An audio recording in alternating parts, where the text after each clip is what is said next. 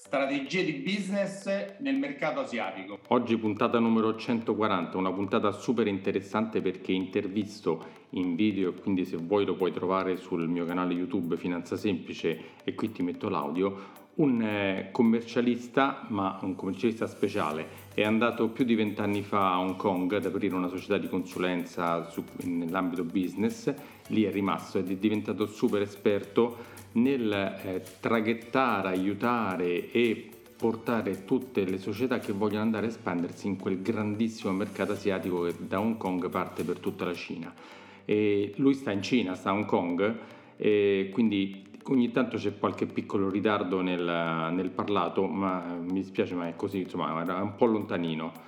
E ascoltala tutta perché, soprattutto se sei un imprenditore, è molto molto interessante sapere come fare per espandersi in quel mercato. Poi, come al solito, se trai giovamento da queste puntate che faccio del mio podcast, dai video, mi raccomando, lascia una bella recensione a 5 stelle su Apple Podcast, su Spotify, su Spreaker, insomma su tutti i posti, perché manda un link di questa puntata ai tuoi amici e ai tuoi conoscenti perché mi aiuteresti molto a diffondere il podcast sempre a più persone. Ciao e benvenuto a una nuova puntata di video podcast di Finanza Semplice di Alfonso Selva. Oggi abbiamo un ospite da lontano, è il primo così lontano che lo ringrazio per aver accettato, Stefano Passarello di Monks. Ciao Stefano e benvenuto.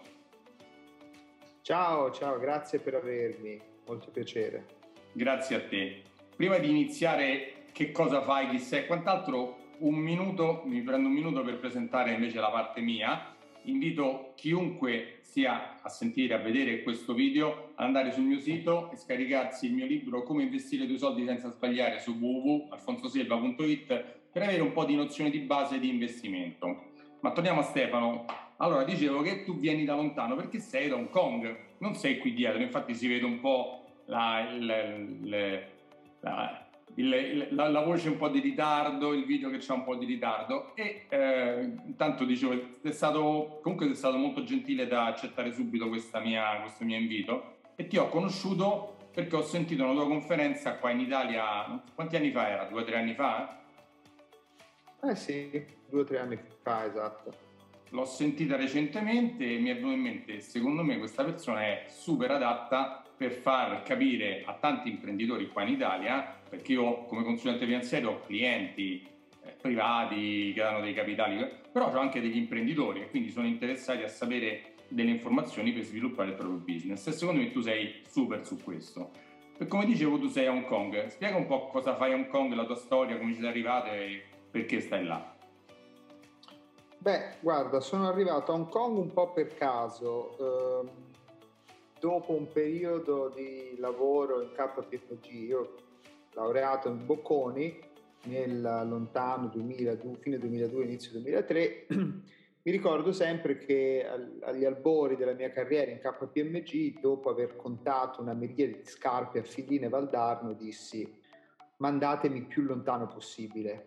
E Hong Kong mi sembrava abbastanza esotico, al tempo pensavo fosse il Giappone e quindi sono venuto qua a Hong Kong esattamente alla fine del 2004 per lavorare in una piccola società di consulenza che faceva M&A, quindi Merger and Acquisition Advisory e da lì mi sono reso conto che a Hong Kong mancava effettivamente prego. Chi non lo sa bene, allora KPMG è una delle principali società di consulenza nel mondo. M&A è Merger Acquisition, cioè acquisizioni e fusioni, per taluni italiano, per chi magari non mastica proprio tanto bene l'inglese, per carità. Tu lì parlerai quasi sempre inglese, immagino che l'italiano lo parli un po' di meno. Vabbè, ora provo a parlare più italiano possibile, altrimenti faccio troppo il figo. Allora, la questione è proprio questa, che arrivai e mi resi conto che tanta gente, tanti imprenditori italiani, anche europei, vedevano Hong Kong un po' come questo porto di accesso per la Cina in cui si faceva molto business, ma c'era una grande barriera all'ingresso per quanto riguarda la competenza. E i vecchi studi, grandi studi di commercialisti presenti qua per fare advisory, per aiutare queste aziende ad arrivare ad atterrare in Cina, facevano pagare molto, ok? Quindi per banalizzare, sono felice di poter dire che la PMP, che è il tempo la Passarello and Partners, democratizzò l'accesso di molte società italiane ed europee, ma soprattutto italiane e soprattutto operanti nel mondo del retail e fashion, a Hong Kong e in Cina. Hong Kong non è Cina, Hong Kong è una regione un po' speciale, che però è l'ingresso della Cina, diciamo che è sotto bandiera cinese, ma con uno status un po' differente da un punto di vista economico. Senza dilungarci nelle questioni politiche, comunque sia, Hong Kong è un po' la Monte Carlo della Cina. E vi faccio fast forward a 15 anni dopo, la PMP cresce molto bene, arriviamo a 14 uffici in Asia, arriviamo a più di 2000 clienti, circa 200 dipendenti, e riesco a trovare un accordo con una società inglese che rileva, okay, la PMP, e io cedo di fatto le mie quote. In questi 15 anni mi sono reso conto che tante cose sono cambiate. Da studio di commercialista normale vedevo sempre di più che si arrivava a digitalizzarsi, e vedevo sempre di più i cambiamenti nel genotipo della nostra clientela. Quindi all'inizio retail companies che venivano ad aprire il classico negozio da Zegna fino ai rinomati brand di moda italiani, aprivano il loro negozio, facevano successo e noi gestivamo di fatto il loro successo. Andando sempre più avanti ci siamo resi conto come i canali digitali erano diventati i mezzi primari di distribuzione, oppure quello che in gergo si chiama omnichannel, quindi sia online che offline. Anche prima del Covid questo avevi già visto, questo spostamento verso l'online? Bravissimo, questo è un trend che è nativo degli asiatici, quindi non voglio generalizzare, ma come vi ricordate, vedevamo i giapponesi invadere le piazze italiane con le macchine fotografiche, di fatto l'attaccamento dell'asiatico al digitale non è semplicemente un cliché, è reale.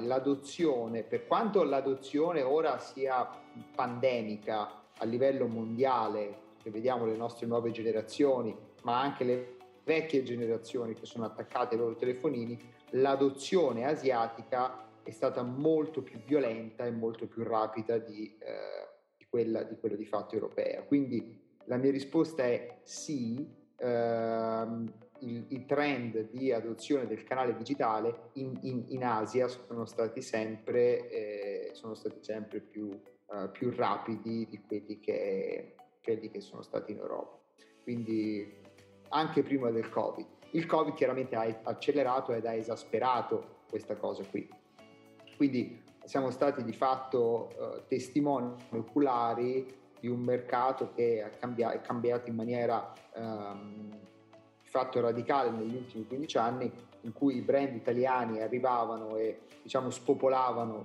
semplicemente grazie al brand Made in Italy, mentre oggi la competizione è molto più ampia, però le barriere all'ingresso sono molto più basse, perché facciamo il salto al post-Covid, in questo momento è difficile aprire negozi, ok? Quindi il canale digitale, il canale di apertura su un marketplace come Taobao, per esempio, ok? Quindi tutta la galassia Alibaba, implica una serie di competenze maggiori ma molto più accessibili. Nessuno viaggia, è possibile farlo online. Noi costituiamo moltissime società per società italiane, quindi subsidiaries, branches di società italiane ed europee qui a Hong Kong ed in Cina, completamente da remoto. Loro con la loro società e con il loro e-commerce si organizzano e triangolando riescono a vendere in maniera agevole nel mercato cinese. Quindi di fatto è possibile aprire branch digitali per dominare nel mercato cinese senza neanche dover venire qua. Quindi anche gli operatori più piccoli possono accedere al mercato asiatico, si è democratizzato di fatto l'accesso. Quindi tu stai dicendo che oggi, grazie al digitale, anche una piccola azienda, non la grande firma che ha a disposizione capitali enormi, può, se vuole, attraverso di te, riuscire ad internazionalizzare il suo business, sapendo tu gli dai tutti gli strumenti per farlo, diciamo, semplicemente, magari a volte forse anche senza venire lì le prime volte, immagino, no?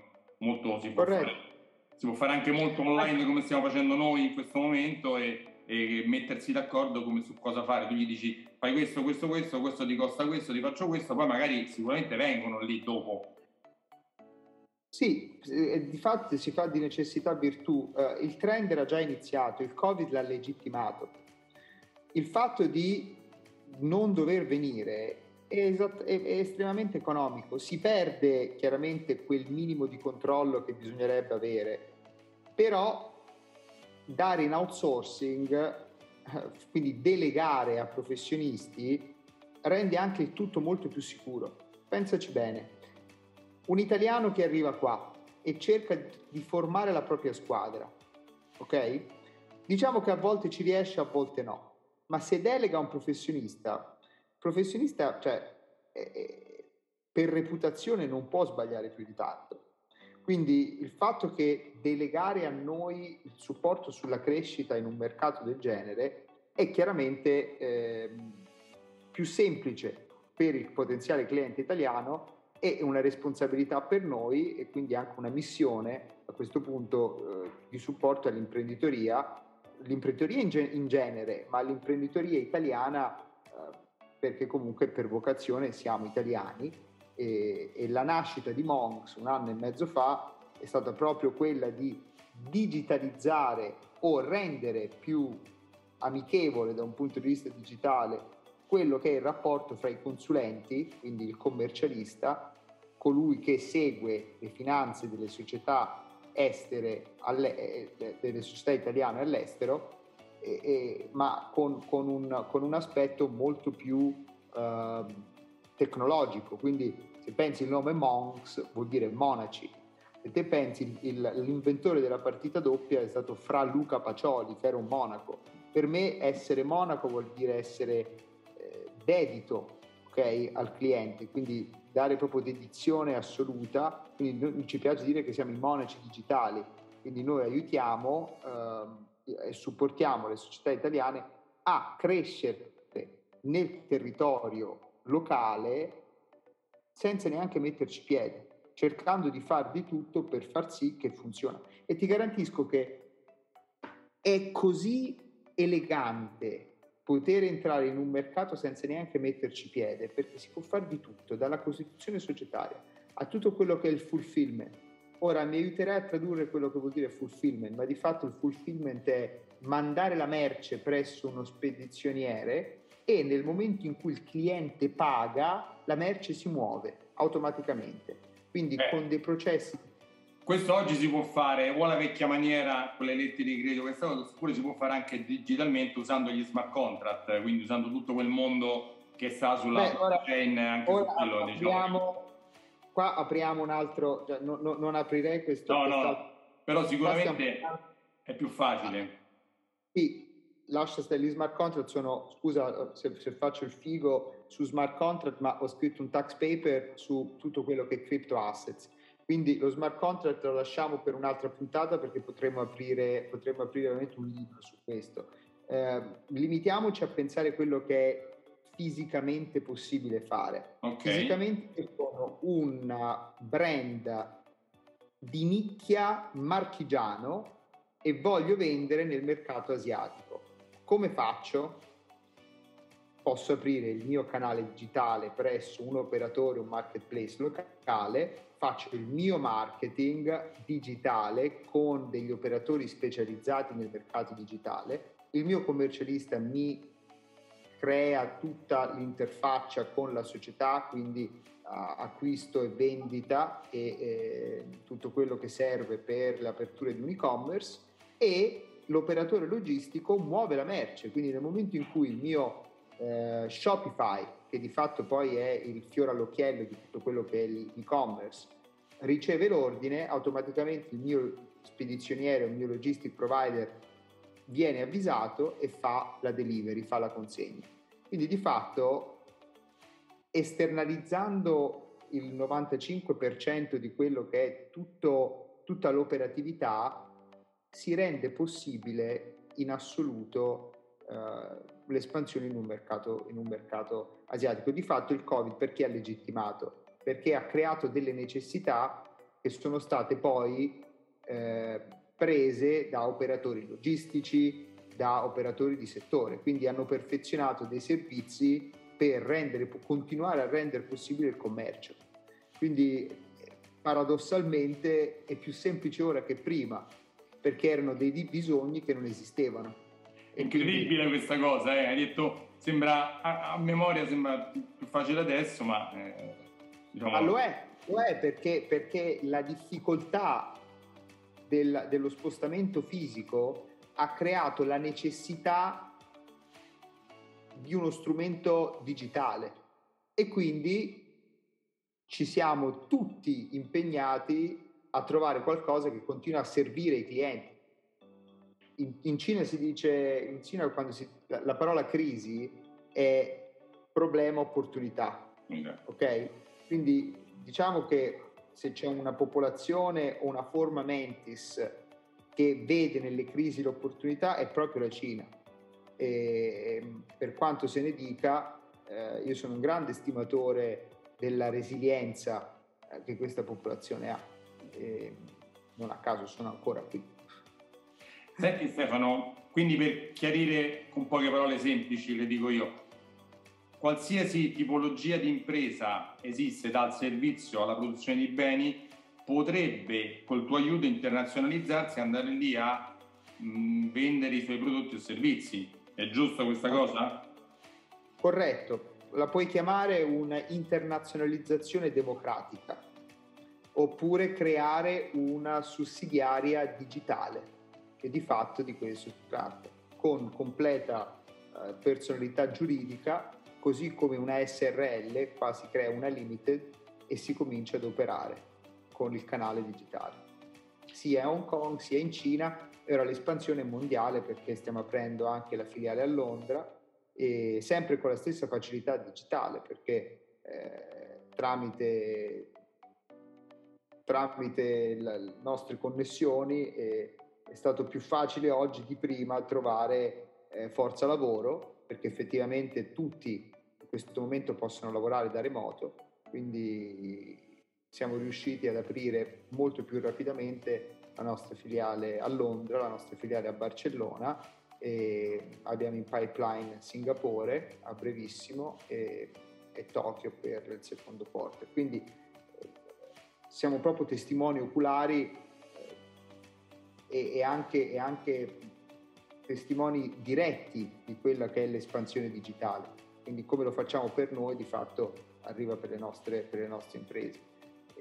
Molto spesso sono le imprese che ci guidano, perché se facciamo la costruzione di una società italiana qui a Hong Kong e dicono vorremmo andare anche in Giappone, dobbiamo essere anche lì per servirli. Senti Stefano, facciamo qualche numero più pratico. Allora, esiste un limite minimo di una società che fattura, che ne so, adesso io non ho idea, no? Fattura 500.000 euro, 1 milione, 2 milioni, cioè qual è un target minimo di fatturazione per cui tu dici da questo in poi si può pensare ad andare all'estero? Guarda, se mi facevi questa stessa domanda 3-4 anni fa ti avrei dato una soglia molto più alta, perché nel momento in cui si deve aprire una branch fisica chiaramente gli investimenti di capitale sono molto più alti, quindi sicuramente devi mettere una persona qui, devi avere un negozio, devi fare tutto quello che è refurbishing del negozio, devi pagare depositi per quanto riguarda il negozio stesso, ma un tentativo educato, quindi non sono per fare i tentativi e sprecare, ma un tentativo educato in cui c'è un investimento di 2, 3.000, 4.000, 5.000 euro al mese in marketing, spese di logistica, eccetera, eccetera. su un anno, che possono essere dai 60 ai 100.000 euro, per fare un esperimento importante, quindi non è un tentativo, quindi è aprire un canale digitale, costituirsi, andare effettivamente a toccare giurisdizioni importanti come Hong Kong e Singapore. Chiaramente un'azienda che fa di fatturato totale 500-600.000 euro soffrirebbe a dedicare una porzione pari al 10%-15%.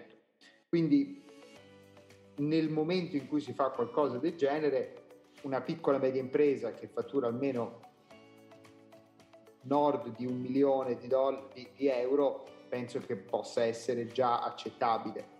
Le nostre piccole e medie imprese di solito vanno dai 2 ai 25-30 milioni di euro di fatturati annuali, quindi le micro aziende, a meno che non si ritagliano una super nicchia, e ci sono, c'è chi lo fa, possono andare direttamente. Ricordatevi anche che ci sono comunque sia degli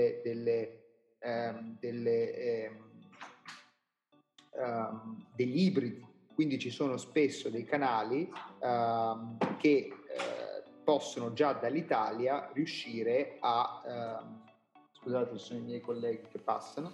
Ci sono dei canali che già dall'Italia possono riuscire a portare in Asia, quindi non c'è bisogno di essere direttamente in Asia su questo, ok? Quindi è ancora più semplice, quindi quando si è micro, però chiaramente quando la massa lo consente è chiaro ed è consigliabile andare direttamente, perché altrimenti la maggior parte del profit si lascia agli operatori del settore. Ci sono delle società italiane che ti aiutano a portarti in Cina, giusto per farti capire, però chiaramente ritengono parte dei profitti. Quindi comunque, ecco, ci hai dato un'idea di target: €1 milione minimo di fatturato e una spesa tra i 70 e i 100.000 euro l'anno. Quindi... Sì, può essere anche meno teoricamente, perché nel momento in cui crei un canale, cioè sto dicendo a 50-60.000 euro vuol dire che c'è un buon investimento, sono 5-6.000 euro di investimento mensili, ok?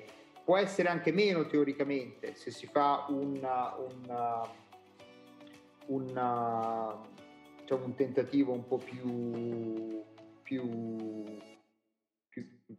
leggero, ecco. Quindi non deve essere per forza così. Vabbè, no, mi piaceva dare questo ordine di grandezza, che chi ci ascolta poi dice: bah, vedi, la mia impresa lo posso fare perché magari ci arrivo, da qua in poi ci posso arrivare, no? Stanzio questi soldi, decido di spendere questa cosa e quindi posso arrivarci. Cioè, questo era importante. Senti Stefano, un'altra cosa, dai sempre, mi racconti 2-3 esempi di imprese, non facendo il nome, ma tipo, che ne so, questa che una piccola, una media, una grande, di come ti hanno raggiunto, come l'hai aiutata e dove sono arrivate oggi dopo 1 anno, 2 anni, 3 anni, insomma 2-3 casi pratici di esempio. Guarda, te ne dico una, partiamo dalla più grande. Va bene.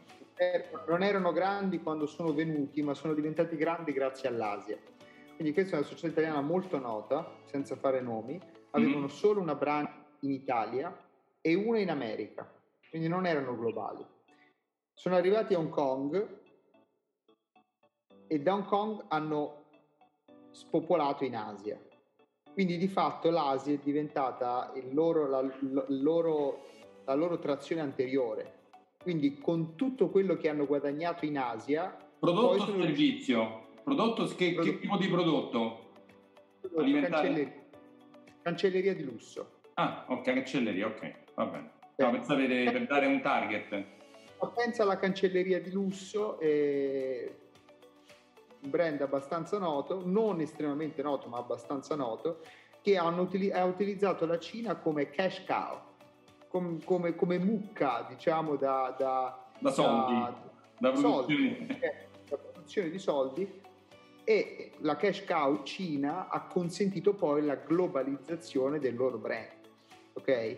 Quindi la Cina ha rappresentato per loro il 60-70% del fatturato. Altro brand interessantissimo, brand di vestiti da uomo, estremamente caro, questo diciamo sul comparto medio, estremamente caro in Italia, quindi una produzione molto artigianale, che è riuscita a trovare un following, quindi dei seguaci locali di persone che potevano permetterselo di fatto, che vestire quel brand vuol dire status, ok? Quindi loro si sono ritagliati una bellissima piccola nicchia di persone con grande potere di spesa, loro presenti solo in Italia e solo ad Hong Kong. Quindi, giusto per farti capire che qualche volta non bisogna dominare il mondo, basta dominare una piccola nicchia. Anche perché, Stefano, ricordiamo che Hong Kong e Cina sono tantissimi, magari i super ricchi sono una parte minore, ma sono comunque tanti in numero assoluto, perché se anche, quant'è la Cina, quanto fa? 1,2 miliardi, 1,3 miliardi? Sì, sì. Se anche sono il 10, 15, 20% come una media, sono quasi una popolazione europea, quindi di ricchi o super ricchi ce ne sono tantissimi. Sono tanti ricchi e super ricchi, sì. Chiaramente, cioè, non possiamo generalizzare sul fatto che molta gente arriva con l'ambizione di dire vendo una bottiglia di vino a ogni cinese e divento milionario. È un mercato molto difficile, bisogna essere molto intelligenti per saperlo affrontare, perché è facile spendere e sprecare tanti soldi. È importante focalizzarsi, il focus è fondamentale da questo punto di vista. Senti Stefano, invece l'esempio su un'azienda di servizi? Beh, noi non siamo l'esempio ideale. No, a parte gli scherzi, l'esempio di servizi, ho un mio carissimo amico cliente spagnolo che si è specializzato nel marketing, nel e-commerce advisory, quindi nel tutto quello che è la consulenza e-commerce per aziende spagnole che devono entrare in Cina. Quindi molto spesso lui parla molto bene cinese e aiuta le aziende spagnole, a spagnoli che non parlano neanche bene inglese di fatto, ad andare direttamente in Cina. Quindi lui ha dato voce a tutte quelle eccellenze della Spagna, in particolare della Catalogna, per supportarli nella vendita in Cina. Quindi si trova anche questo, si trovano queste eccellenze da questo punto di vista. Va bene, va bene. Senti, c'è qualche altra cosa importante che puoi dare come suggerimento o indicazione a qualsiasi imprenditore che vuole intraprendere questo lavoro? Ti dico, il mantra è che l'accesso al mercato asiatico è sempre più possibile grazie ai mezzi digitali che stanno comparendo, grazie agli operatori che si stanno rafforzando sotto il profilo veramente di digital transformation, quindi di trasformazione digitale, e grazie alla resilienza di un mercato asiatico che comunque continua a crescere da un punto di vista di prodotto interno lordo. Per quanto ci sia una flessione, la crescita esiste. Quindi nel momento in cui porti democratizzazione all'accesso e comunque un mercato che è suscettibile all'acquisto, l'equazione porta alla produzione di fatturati. Di successo in quello che stai facendo. Però con il caveat di fare bene i compiti, perché banalizzare è facile, i cinesi sono tanti, ma bisogna saperli approcciare, hanno i loro gusti, quindi bisogna essere vicini ai loro gusti e bisogna utilizzare i canali che vogliono loro. Certo.